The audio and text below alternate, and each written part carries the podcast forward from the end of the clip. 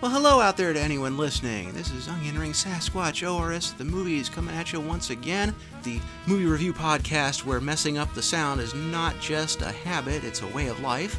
If you're listening to us, you can check out video versions of our reviews on YouTube, Rumble, or Odysee. And if you're watching the video, you can get the audio versions at Apple Podcasts, Google Podcasts, Spotify, and Podcast Addict. Just search ORS at the Movies. If you want to tell us how much we suck, drop us a line at ORS at the Movies at gmail.com.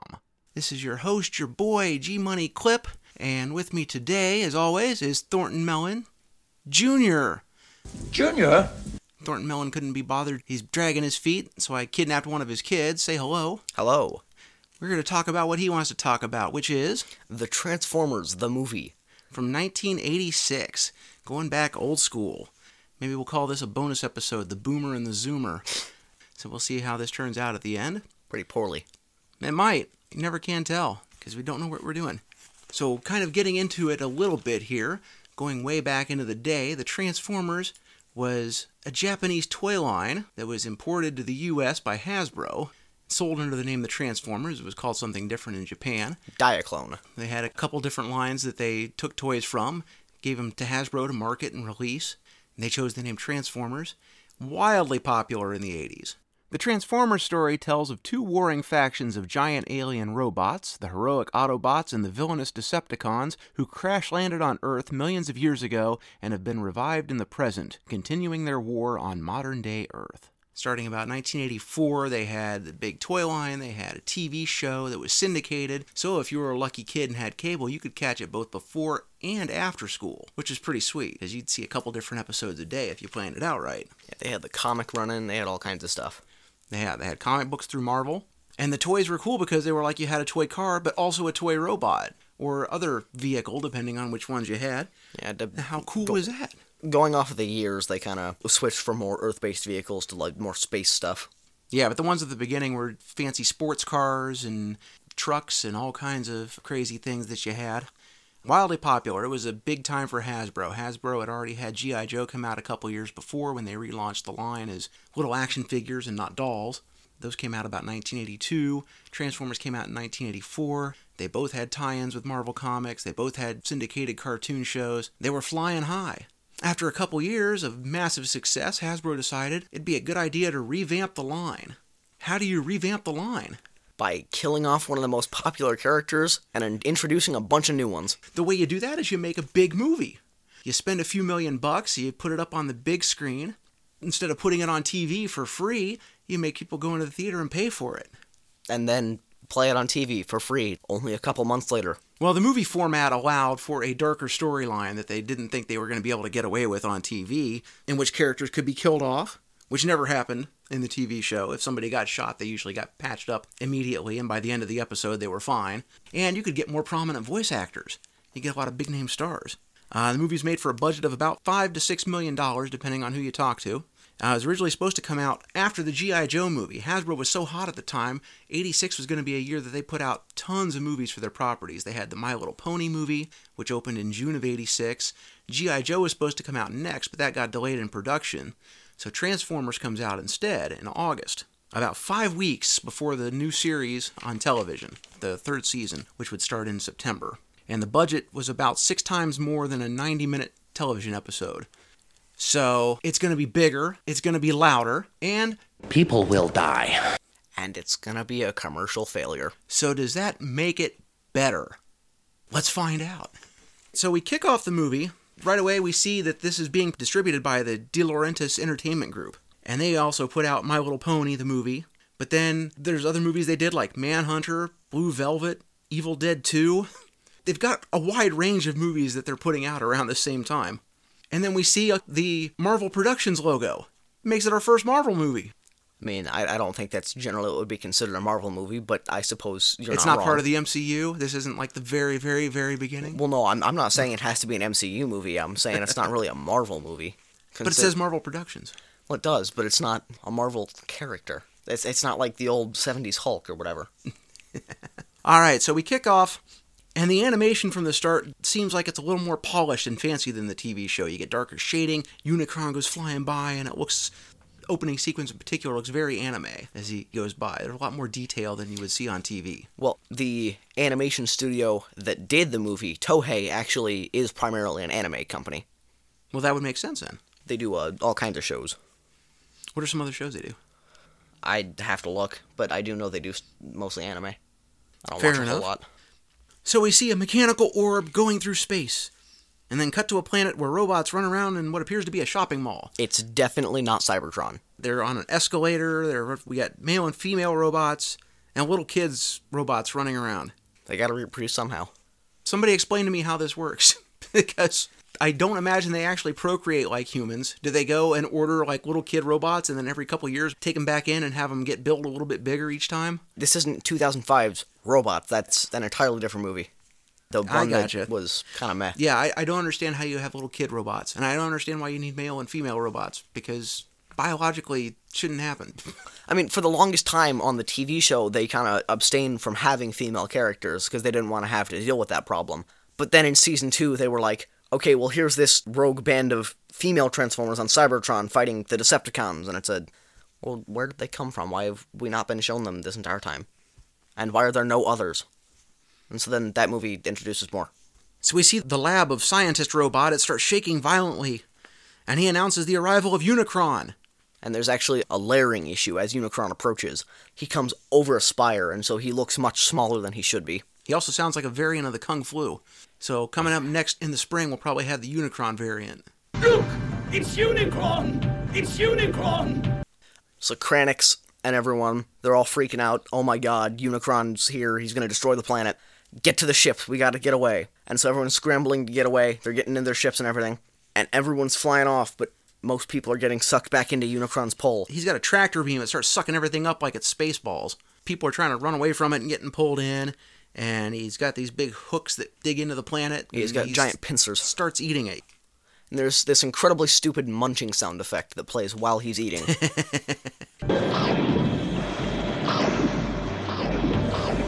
It also appears that when he devours this planet, it energizes him because now all of a sudden he lights up and his outer ring is glowing as it leads us into the opening credits. and there's one ship that gets away. One guy. I saw the one ship fly away and get pulled back in, but apparently we will run into Kranix later. Yeah, because there was two ships in that shot that fly away. One goes past and one gets sucked back. See, I missed that. So now we're going into the opening credits, and they've Wayne's Worlded the theme song. Yeah, it's a glam rock cover by Lion. They've done the uh, the corporate rock. It's a movie. It's got to be big. It's kind of like the big theme from Strange Brew, or the way that uh, Noah's Arcade is corporatized the Wayne's World. Good day. Oh, do do our new movie theme, eh? Yeah, okay. Give me the Okay. Wayne's World!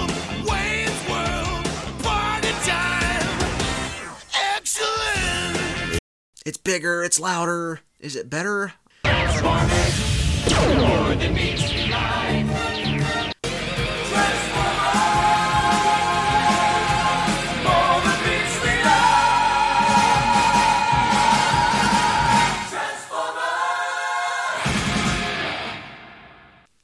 Party on, Garth. I guess. We get Superman style credits with the names of all the stars that are not going to be back for the TV show. they Yeah, come they- rushing in. They tried to find people who sound similar enough, but are incredibly also dissimilar at the same time. Yeah, we got Mr. Spock, Orson Welles, his final movie is the voice of Unicron. It's an incredibly great, monumental career capped off with a toy commercial. But it wasn't the worst commercials he's done, so Yeah, it's true. it's okay. Ah, the French champagne. Could I have just one more take of that? sir? Why? I just did it right. It's not Transformers the movie, it's the Transformers the movie because it's based off an existing series called The Transformers, which a lot of times gets left out when like this movie is re-released. It's often just called Transformers the movie, which it's not. But that would be a better name for, or maybe the Transformers movie. I don't know That why you need true. the Transformers the movie. It could be the Transformers movie, but I feel like The Transformers the It movie seems like the sounds name's better. a little awkward. Well, yeah. Now, one thing I noticed that kind of ticked me off a little bit, we get all these credits coming in for all the people. We don't get a credit for Peter Cullen, Frank Frank Welker. Welker, or Christopher Collins, who are like the three mainstays of the show, who were doing all the grunt work. Incredibly And- important people to this, Yeah. and then they're not credited in the opening credits. Yeah, you're not going to credit the voice of Megatron, Optimus Prime, Starscream. You're not going to give these guys a little love. It's a it's a big movie. Well, hey, they're in the end credits. You know, I, that's Everybody's in the end credits, but I mean, you could Not have everybody. them like at the end of. Oh, who got left out? I don't know. I'm just, I'm, I'm just joking. Oh, they better be in the end credits. Somebody gonna get sued. I would hope so. So the voiceover tells us that we are in the far off year of 2005. Unfortunately, it's about as far back to 2005 as it was from 1986 to 2005 when the movie came out. He, It says that the Decepticons have conquered Cybertron, but the Autobots plan to strike back from a secret base. A secret base with windows big enough for them to get spied on effortlessly. they're on Cybertron's moons, and that's where they're staging everything. But on the show, however many times we've seen Cybertron, it never has moons. Well, it's got moons now, okay? That's just the way it is. So you've got Laserbeak up there spying on him. It's like, wouldn't it be easier to just leave a camera up there? Because it's not like they notice him. They certainly wouldn't notice a much smaller camera. His camera angles when he's doing that are just impossible. There's no way, like, when Soundwave's playing back the footage and it shows the one right next to Ironhide's face, Optimus Prime is looking down at him. He would see Laserbeak. His, his camera angles just are impossible. Oh, the whole movie's flawed. Also, if Energon is such an issue for the Autobots at this point, why are they running massive bases on two of Cybertron's moons and then also having to supply Autobot City? That's a good question. They make the plan to launch a shuttle to Earth to get Energon cubes, and then Laserbeak flies back and plays the replay of what we just saw 30 seconds ago. But it has some added narration from Megatron. But we just saw this. Did they think we forgot already? Well, they, they just want to reiterate so you remember. Definitely want to be sure. All right, definitely. We know they're definitely launching a shuttle to Earth. So, the Decepticons ambush the shuttle, and they start killing Autobots. For real this time. I'm a man of my word. They're all actually dying here. As Instruments of Destruction by Energy starts playing. When they bust into the shuttle, though, space is a vacuum. Why were they not sucked out? Correction, sir. That's blown out. Because the laws of physics don't affect Transformers, as will be covered many, many, many times going forward. Another thing, Brawn is the first person to die. He gets shot in the shoulder once, and that's it. Even though Brawn is, throughout the series, one of the toughest big Macho Man characters. Well, it looks like when he falls down, it looks like the shot went through his chest. It's almost as if it moved. Oh, yeah. Prowl, specifically, his horrifying. His eyes turn orange. There's smoke pouring out of his mouth. It's, uh-huh. it's horrifying. The Decepticons come in and just start murdering Autobots, which never, ever, ever happened on the TV show. The Autobots shoot back like blind stormtroopers, and the Decepticons, who usually never hit anything, are just gunning these guys down. Prowl and Ratchet and everyone, uh, Ironhide. Some big names from the show out just like that. But hey, if you got to go out, it's a pretty rocking song to go out to. It is. It's the, the soundtrack of people's murdered childhood from the 80s. Megatron's awesome, such heroic nonsense. He's gunning down Ironhide as he's just trying to claw at him. Yeah. That's, that's cool. I like that. It's pretty cruel. They definitely made an impact. Apparently, kids were crying in the theater, and people had to get up and leave because the kids were so upset when they were seeing Autobots get gunned down. I've heard more stories of that happening with Optimus Prime later. Yeah, I never saw this in theaters as a kid. Every now and then it would seem to pop up, or maybe my brother would rent it or something like that. I had never really sat down and watched it from beginning to end until a few days ago. What? Really? Yep. No, I was. I mean, I'd seen bits and pieces of it. I kind of knew about it, but I was starting to age out of Transformers at the time. It came out the summer I turned eleven, mm, and it yeah. had been a thing for a couple of years. And I didn't really like the new designs because they were all spacey and Yeah. weird. And Especially getting near the end of the series, they're all really blocky and just the colors don't mix well. It just doesn't look very good. all right, so there's murder aboard the Autobot shuttle. Meanwhile, back at the ranch, Hot Rod fishes with Spike's son. Now, Spike was the kid in the TV show, and now he's the dad. And crap, what's the kid's name? Daniel. Daniel, there we go. Hot Rod is fishing with Daniel. Where did Hot Rod get a giant fishing pole? And why would he have a giant fishing pole? To spend time with Daniel. And what would he expect to catch with it? If the hook is proportional to the fishing pole. It would be like trying to catch a fish with an anchor off a battleship. Well, I think the fishing rod itself is big so that Hot Rod can use it, but I would think the hook is like normal size to catch a fish. But it would be minuscule. He wouldn't be able to do anything with it. Well, I mean, he pulls the line, he catches he pulls the Hey, line and it- it seems to have a, whopper normal sized fish on it. And it's like, oh, wait, none of that works. Yeah. the scale, no pun intended, is all weird. They're talking. Daniel's sad because Spike is up on the moon base with Jazz. Or, no, he's on the moon base with Bumblebee. You know, he's sad, he wants to see his dad. And he gets a little thing on a device, and it says, oh, hey, the shuttle's landing, we should go watch it. And so they get up, and they're running to go see the shuttle, and they leave their fishing poles. That upsets me. If that's the worst thing that happens to him today, then, you know, they're getting away lucky. Uh, It's, it's certainly not, but I it bothers me that they leave the fishing poles there. So, yes, we go into another song, and this is kind of turning into a series of music videos already. The kid's got a Marty McFly hoverboard in 2005. Hey man, he's hanging out with giant robots. You, um, I think they could hook him up. We don't even have those in 2022. So mad about that. So, yes, they go racing along to go watch the shuttle So land. Daniel crashes, breaks the hoverboard, and Hot Rod catches him. But Hot Rod is running and kind of moves forward to catch him.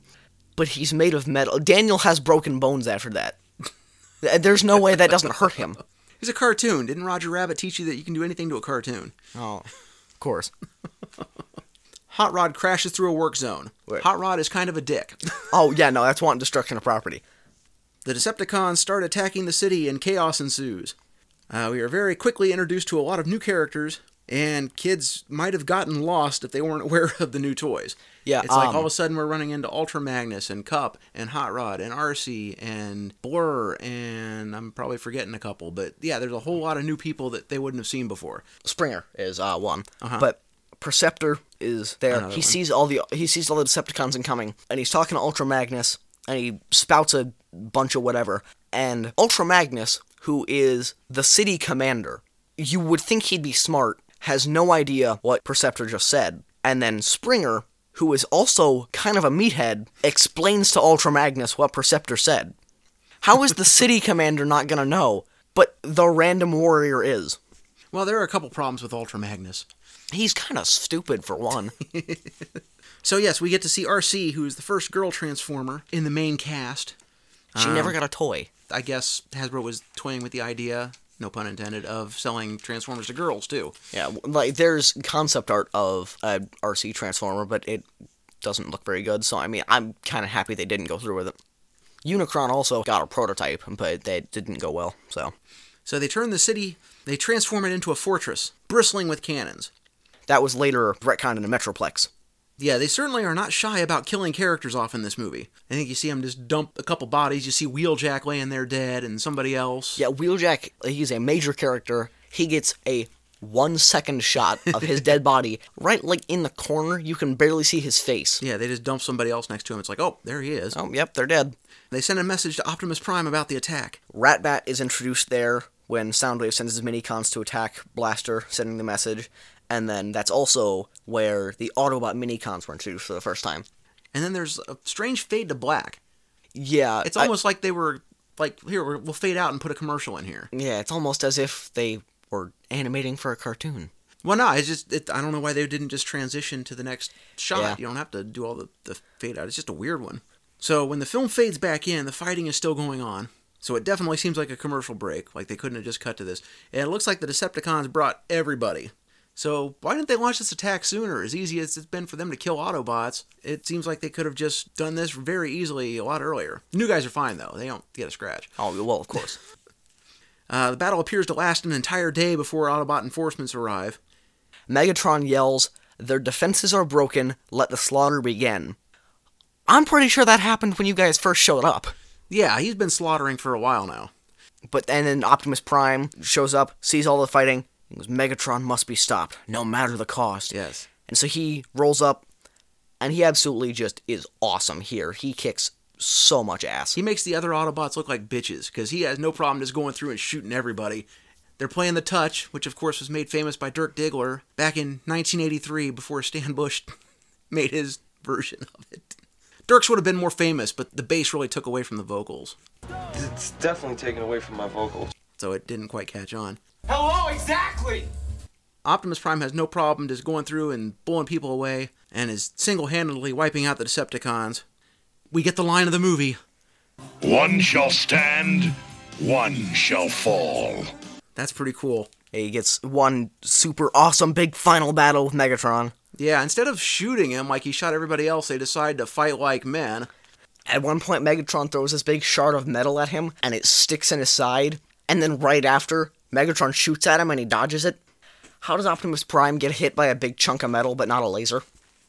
for reasons. Suddenly, Megatron pulls out a friggin' lightsaber. Where did he get a lightsaber? I had the Megatron toy. He didn't have a lightsaber. He didn't have any kind of sword. He was a gun. Actually, that's not true. When Hasbro imported Transformers, there were three different versions of the Megatron gun robo. There was a gray one, a black one, and the silver one. The silver one came with stock scope and silencer. The gray one, which was used in Japan, not the silver one, did come with a sword. Okay, but I had it, Here, in this country, and it didn't have a sword. I'm just saying, he does have swords. That seems like cheating, but he's the bad guy, so I suppose we can forgive him for cheating. Yeah. Because that's kind of what he does. So, Optimus Prime has Megatron down, but he doesn't shoot him. Instead, Hot Rod gets in the way, and Megatron shoots Prime several times.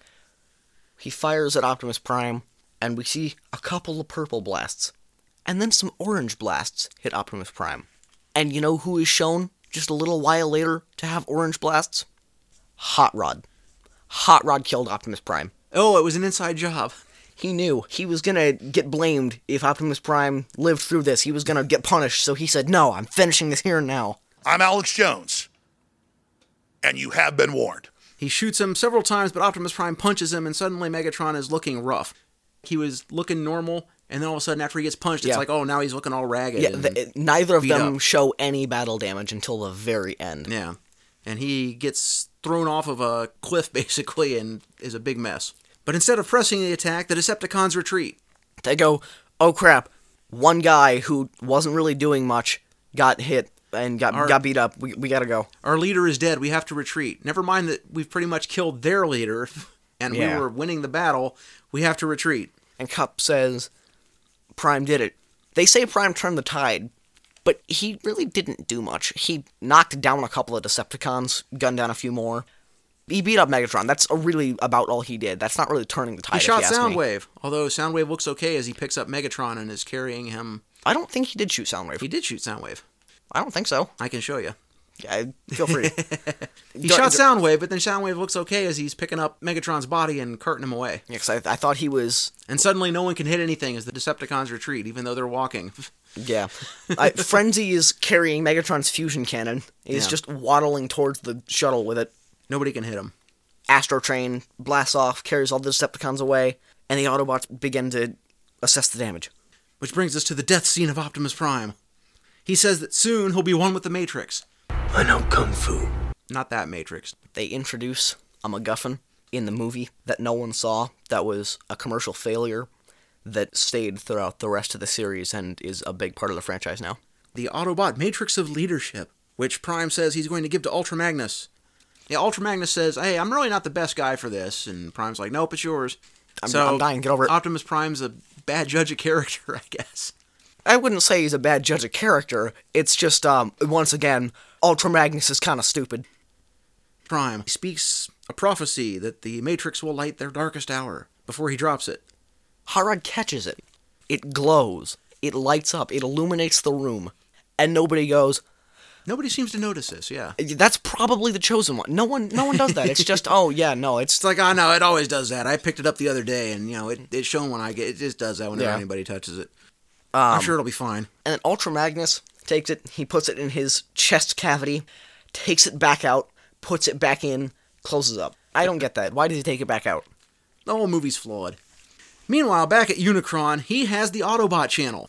He's watching the transfer of the Matrix of leadership. Yeah, he has God view somehow. He can just see anything anywhere. I, I guess. I don't know. Maybe He- he's just got this big like ball of TVs. he's got the bonus package with his, his cable channels. You Yeah. can just flip around and watch anything. So the Decepticons are flying back. Astro Train tells them to jettison weight or they'll never make it to Cybertron. They're in space. There's no weight. Why Yes. did they? They're in Space. Jettisons and wait, we'll never make it to Cybertron. Astro Train, what are you talking about? There's no wait. So they start chucking out their wounded, including Megatron. Which Soundwave would have stopped, by the way. He is like the most loyal guy. As you command, Megatron is basically his catchphrase. But he's like, whatever, I want to get back to Cybertron, throw this bitch out. So then they start bickering and fighting about who should be the new leader because Starscream instantly wants to take over, which was his shtick on the show. Yeah, he was- he he's a- was always trying to usurp Megatron. He's a traitorous bastard. The Constructicons start to form Devastator inside of Astrotrain. Seems like a bad idea. Doesn't seem like there'd be a lot of room for that sort of thing. Yeah. I can kind of get the whole, like, TARDIS effect of Astro Train is bigger on the inside, because, Yeah. you know, he's the size of a regular Transformer. You're going to be able to fit one, maybe two guys inside of him. That's what she said. He's carrying all the Decepticons. I can kind of get he's bigger on the inside. He shouldn't be big enough that the Constructicons can form Devastator. You wouldn't think so. But they do until they, he gets knocked down. But anyway, yeah, they're fighting, and I'm sure that's making Astro Train real happy. The Decepticons they threw out are found by Unicron, who tasks Megatron to destroy the Autobot Matrix of Leadership. It's the only thing that can stop him. The only thing. I don't know why. It seems like you could probably just blow this guy up, but no, that gets tried later. It doesn't work. He gives the Decepticons new bodies, and better yet, with new bodies, they can be new toys. Yeah. The whole purpose of the movie. He then gives them a ship, Megatron gets reformatted into Galvatron. and gets Mr. Spock's voice. That is true. Leonard Nimoy. so then Skywarp and Bombshell. People argue which one of them truly became Cyclonus, which I think it's Skywarp. It just makes more sense for the plane to become the plane. You're such a nerd. It doesn't matter. All that matters is they got transformed And then- into something else. There's this other guy. Unicron says Cyclonus and his armada, because originally there was going to be a bunch of Cyclonuses, like Scourge has the sweeps. And then they changed it so it was just one guy. It was just Cyclonus. And so the second Cyclonus from that shot disappears and is never seen again. So people theorize that that second Cyclonus's name was Armada. Huh. Nerd! You've looked into this way more than I have. when Unicron gives them their ship, Galvatron doesn't get inside. He stands on the front of it and just like a hood ornament and rides it. so on Cybertron, there's a ceremony to make Starscream the new leader of the Decepticons. The Constructicons are playing horns, even though most of them have mouth coverings. and none of them have lungs. Yeah, yeah, that too. But his coronation is interrupted by Galvatron, who turns him to dust with one shot. His destructive power here is never shown again. He vaporizes Starscream in a single shot. Yeah. Killing off the old line. Yeah. Make way for the new line. But Starscream was still in the show after this. He he was a ghost. So Unicron attacks the Autobot moonbase. He attacks Moonbase 1, and his animation when approaching Moonbase 1 is the same one from the opening, they just darkened it a little bit. I guess the Autobots were taken by surprise, even though he's the size of a planet, or bigger than a planet in the case of the first planet that he ate. He's supposedly the size of a small moon, but then he's bigger than a planet Yeah. earlier. It, it doesn't make sense. He keeps shifting. I don't know how they missed him. Jazz and Cliffjumper try to escape in a shuttle, but they can't get away. They get pulled into Unicron's big old tractor beam. Unicron then attacks Moonbase 2, and Bumblebee and Spike attempt to escape in a shuttle, and they get away. and they set some explosives on Because Moonbase reasons. 2. They set some explosives on Moonbase 2, try to blow them up. They're getting away in their shuttle, it blows up, and they start celebrating. They're like, oh yeah, we did it. Woo, good job. And they didn't even look to see if it worked yet, because Unicron is completely undamaged, and Spike says a no-no word. He says the S word. Hey, cussing in cartoons in the 80s? Very rare in movies. But this was PG. Almost every animated movie that came out that was aimed at kids was rated G. So hmm. a PG kids movie like The Black Cauldron or Transformers, they were pretty rare. And a lot of folks were kind of iffy on taking their kids to see PG movies. Remember, this was back in the day when Jaws was PG. yeah. Now you get a farting snowman in a movie, and that makes Frozen PG. It's a big difference. So yeah, you can throw around a, a cuss word or two in a PG movie. That doesn't count stuff, of course, like heavy metal that were aimed at grown-ups. As far as animated things, So, Blaster, earlier, needed an entire communications tower in order to send a message to Optimus Prime to come help them at Autobot City. But then he's just down on the ground helping repair stuff when he gets Jazz's signal and they find out about Unicron. Why does he not need the communications tower anymore? It's almost like this movie's full of flaws. It's almost like we're just here to pick nits. Galvatron is shown to be Unicron's bitch. Yeah, when he protests the destruction of the Cybertron moons, Unicron tortures him with a red light. He has made a deal with the devil. Unicron can just kind of torture him whenever. Anytime Unicron stops torturing him, the light turns green and then goes away. It, it doesn't just fade out, it turns green and, and then fades out, which I think is kind of weird.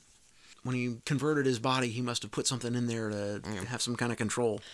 Back in Autobot City, they receive Jazz's message about Unicron. I was a little early on that. And they're freaking out. Oh my god, this monster planet just ate two of Cybertron's moons. Daniel's freaking out that his dad was up there. And then Ultra Magnus says, maybe the Matrix can stop it. And Hot Rod goes, yeah, it can. Definitely. And Kup goes, well, what do you know about it? And Hot Rod's just, I just have this feeling. And they all just run with that. Part of the problem, too, is there's no real. Because you got to remember, we're meeting all these characters. This is the first time these guys have been seen. They weren't in the cartoon show up to this point. So there hasn't been any kind of character development or any sort of growth that would get Hot Rod from point A to point B. From being this butthead who's running through construction zones and just kind of doing whatever he wants and rashly rushing in to attack Megatron and then getting Optimus Prime killed. There's no growth of that to this guy who's going to become the Autobot leader. Yeah. There's no training sequence. There's no Empire Strikes Back sort of training with Yoda. Well, there is training with him because he has the little sword fighting robot later, but that's not the kind of training that he would need in order to lead yeah, the that's not Autobots. going to teach you anything about Which- leadership. Uh, to be fair, his main thing in the show following the movie is I'll never be a as good a leader as Optimus Prime. So he is having that existential I'm not good at this throughout the show.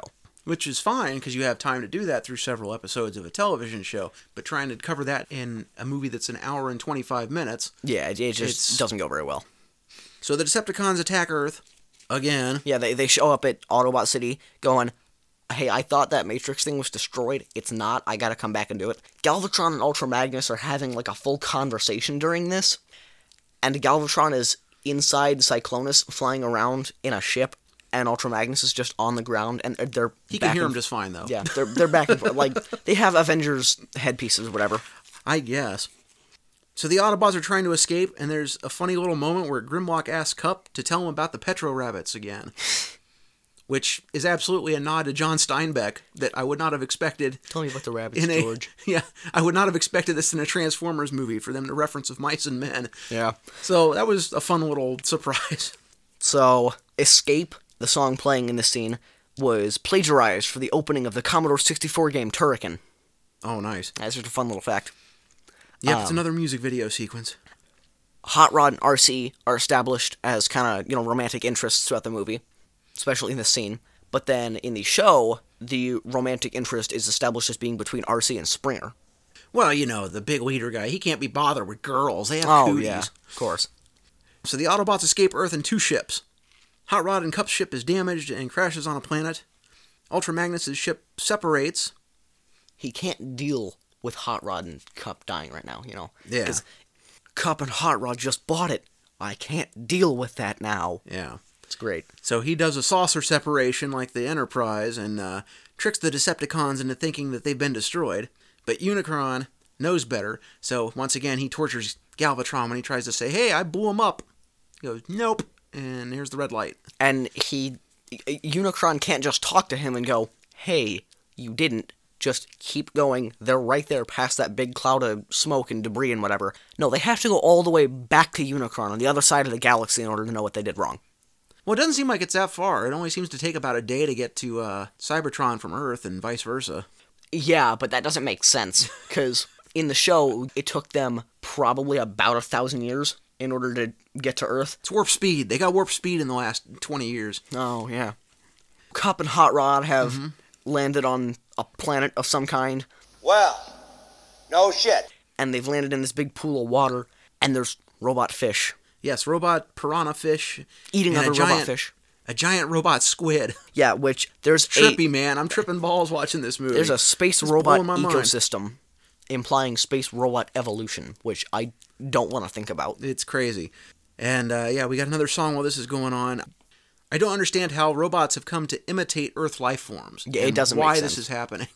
I don't Um, get it. I, I meant to point this out earlier, but uh, Hot Rod transforms differently almost every single time he transforms. See, I didn't notice that. I just you know Go when he's with ru- it. when he's running with Daniel and he gets up on the platform, and then here when they're underwater and everything, he transforms differently like every time. Huh. I have to check that out again. So Ultra Magnus crash lands on a planet full of junk.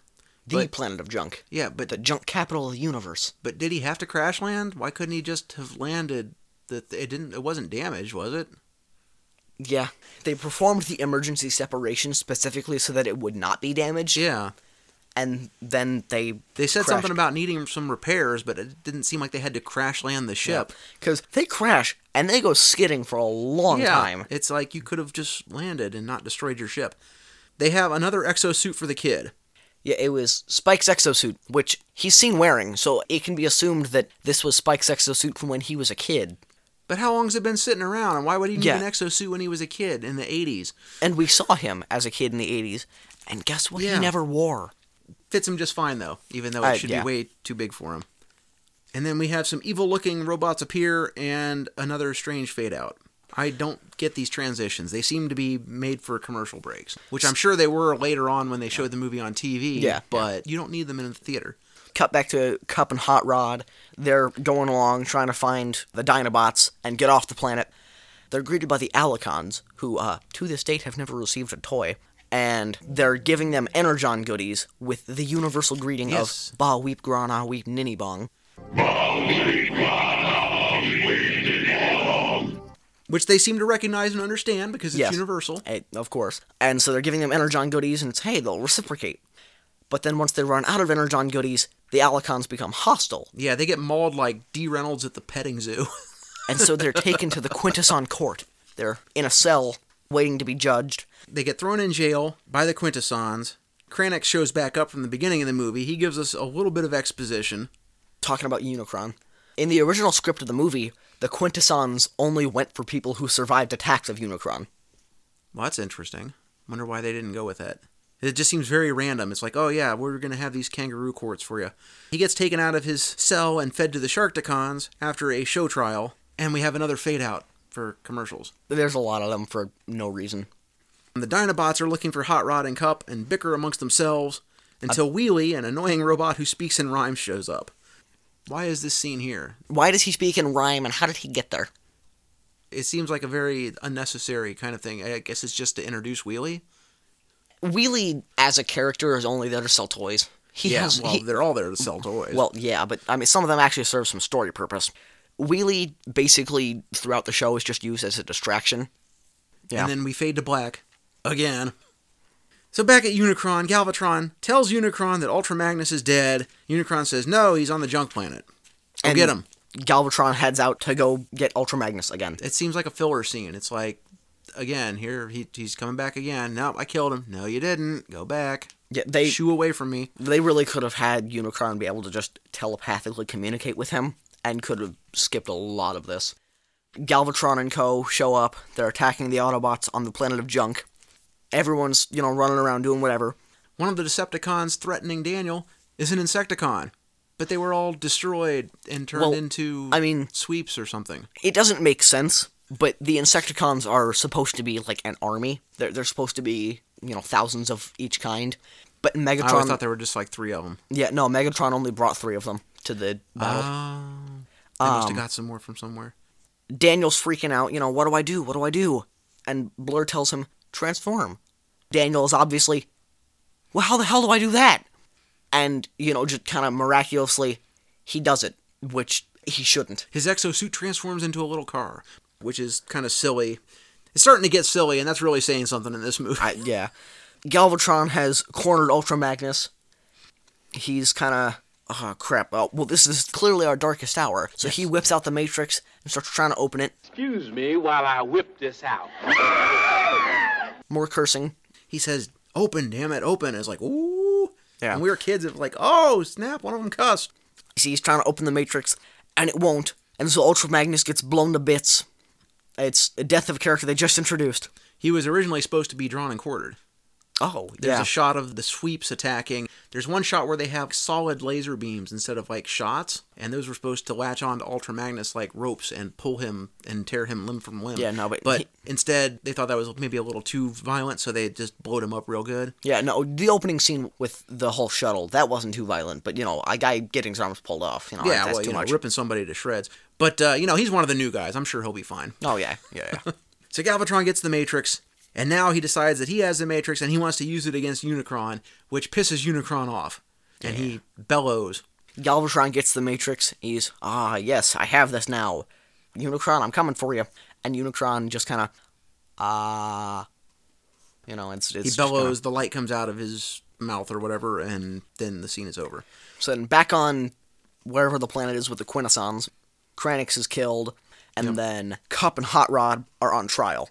And we've seen this before where the they'll say is the verdict guilty or innocent and they keep saying innocent and then they get dropped into the tank anyway. Yeah. So I'm kind of curious what they would do if the verdict was guilty because we've already seen the innocent joke. The joke is, "Oh, you're innocent. We're still dropping you to the sharks." Yeah. So why didn't they do one where they're guilty and then drop them to the sharks and then you can make the joke that it's the same thing, but Well, I mean, it's like you've already done it a couple times. The surprise is worn off. Yeah, I, for, I forget what he's called. But anyways, he says, "Would you like to plead for your life? It sometimes helps, but not often." So I mean, there's clearly an outcome where they do live. It's just never shown what it is. Well, I'm just saying the surprise of them being killed, even though they're declared innocent, has already been done. Yeah. So maybe they should have tried something else. so then there's the Shark Sharkticons in the pit, which are different from the Alicons. Maybe we get another song as Hot Rod and Kup fight them. They do a whole demolition derby wherein they spin in a circle. They cause a whirlpool, which somehow Yeah. has enough momentum to sling them out of the tank. Um, and then the Dinobots show up. Grimlock just about instantly intimidates the Sharkticons into attacking the Quintessons for reasons. And so the Quintessons run away being chased by the Sharkticons, and it's kind of just left for us to assume that they're dead. But then they come back in the show, so what happened there with the Sharkticons? That doesn't matter. We got to move on. The other Autobots are now being attacked by robots. One of them's got like a Fu Manchu looking facial hair, and I'm like, how does a robot have facial hair? Uh, well, they're on the planet of junk, you know? They're junkions. It's probably junk. But it looks like hair. I did, it wouldn't be metal. I, I don't know. We got Um, another song going on. Dare to be Stupid by Weird Al. Talk about the music for just a second. The actual score is fine. It's by Vince DiCola. He did the music for Rocky IV the year earlier in 1985. It seems to me though that there are way too many pop songs. I mean, it was advertised as being the rock and roll adventure of a lifetime, so I guess, uh, music was a big part of it. There's only a couple that really seem to fit though. It seems like a lot of the others are just kind of shoehorned in. Like the lyrics aren't going along with anything that's happening. They were there to pad. They Um, probably really should have just left it a couple songs. Maybe the attack on the Autobot shuttle. That's a pretty good song. They should have left that in there. You know, you, you got to have touch. touch, just because that's the big one. But I can maybe see Dare. That kind of fits. they probably should have left it at just a couple and just Yeah. used score for the rest of the movie. I think it would have been just fine. My question about the Junkions attacking them is why? They have nothing to. What did I get out of that? They're not hey, working they're, for anyone. They're they're in our house, man. You're on our turf. I mean, it's an entire planet. I don't see what the problem You're is on with our turf. there. The whole planet is our turf. It's weird because they're saying, "Hey, these guys seem indestructible and they're everywhere," and suddenly, at the one main guy gets beat up, And all the others stop. there's like nobody around to be found, and it's dead quiet. Yeah. that happens. Like, Well, what, I mean- what happened to everybody else? Well, hey, their leader got beat up. It's just like the Decepticons. But then in the next shot, when the ship arrives, there are dozens of them standing around again. Hot Rod uses the universal greeting, and it goes swimmingly with these guys. Oh, we run, we mini bone. Um, they start dancing like they can actually hear Weird Al.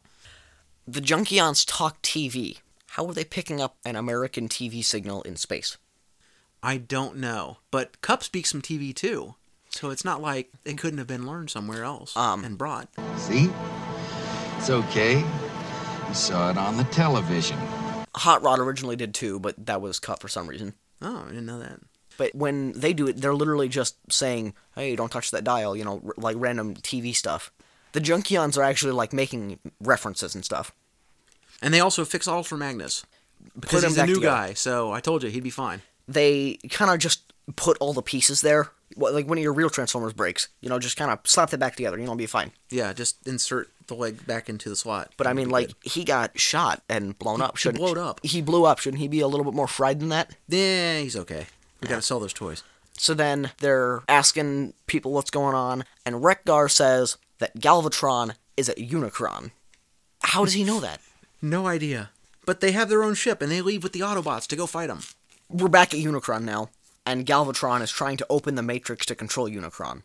But Galvatron, the Decepticon, trying to open the Autobot Matrix of leadership.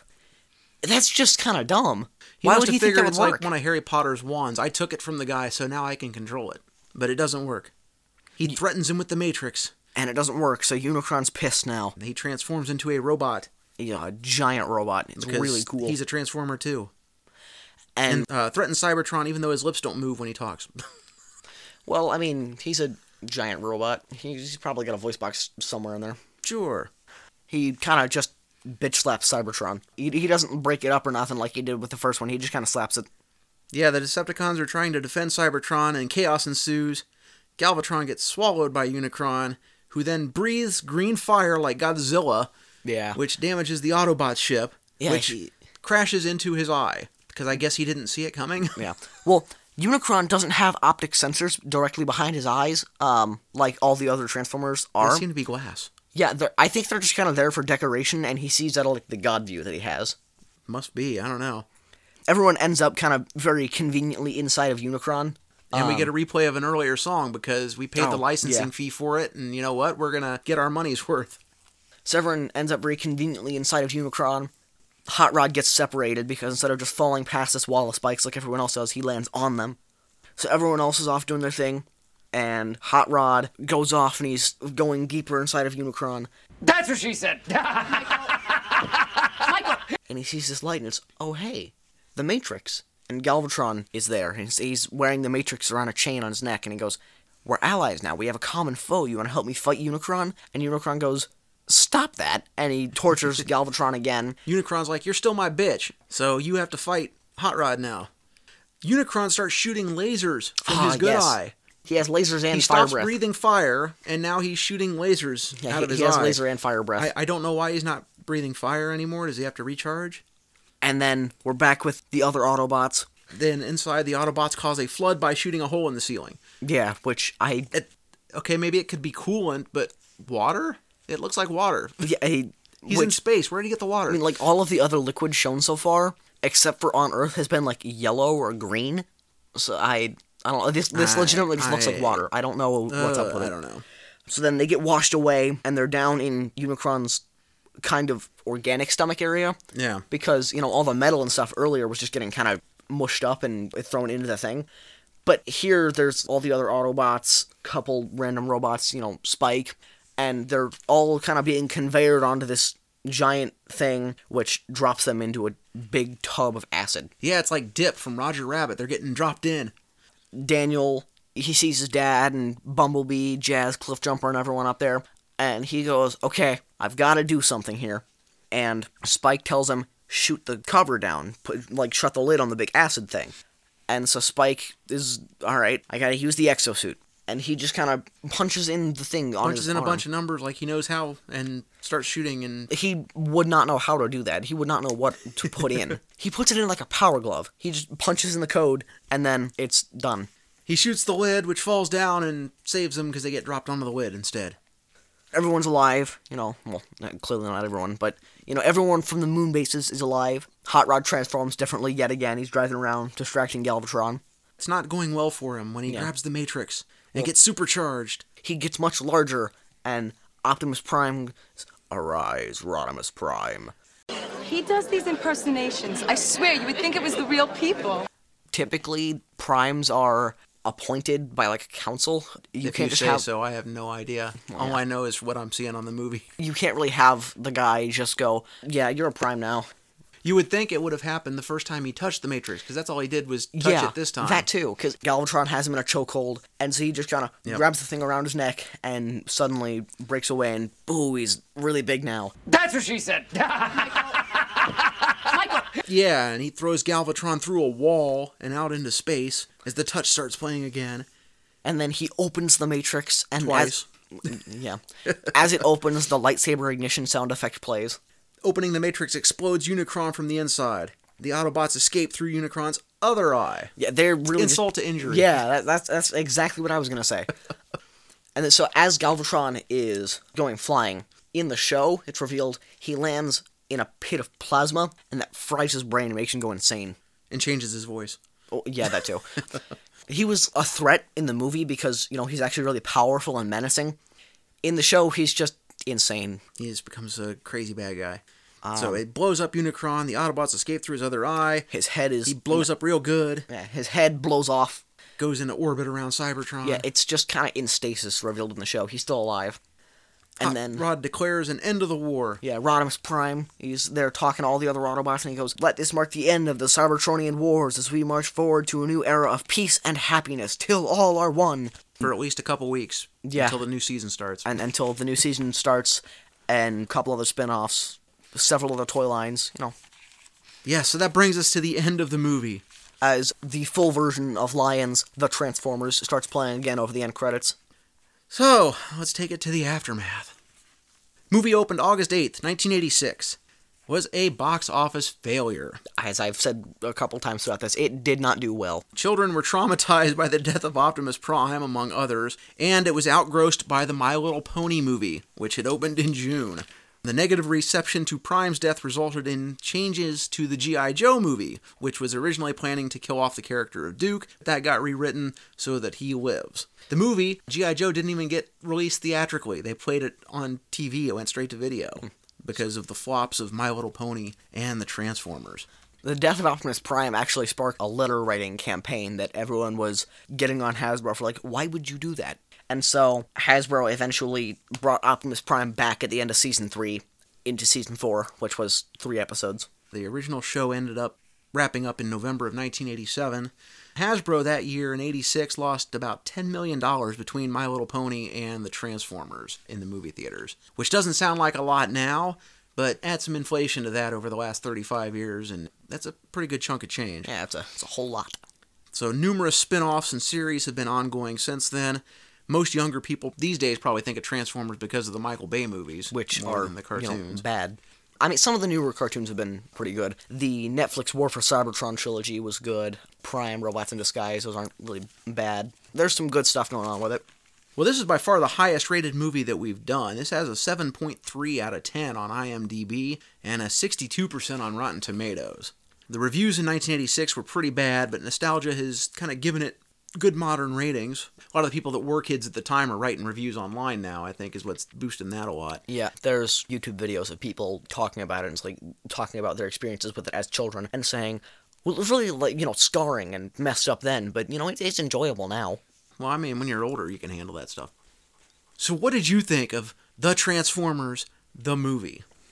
I like it. There's certainly a lot of flaws with it, but I think overall it is a pretty decent movie and I enjoy it. What would you say you would give it out of 10? Out of a 10, I'd Yeah. say I'm obviously a little biased here. I'd say Sure. probably a 7, 8 out of 10. I like it! All right.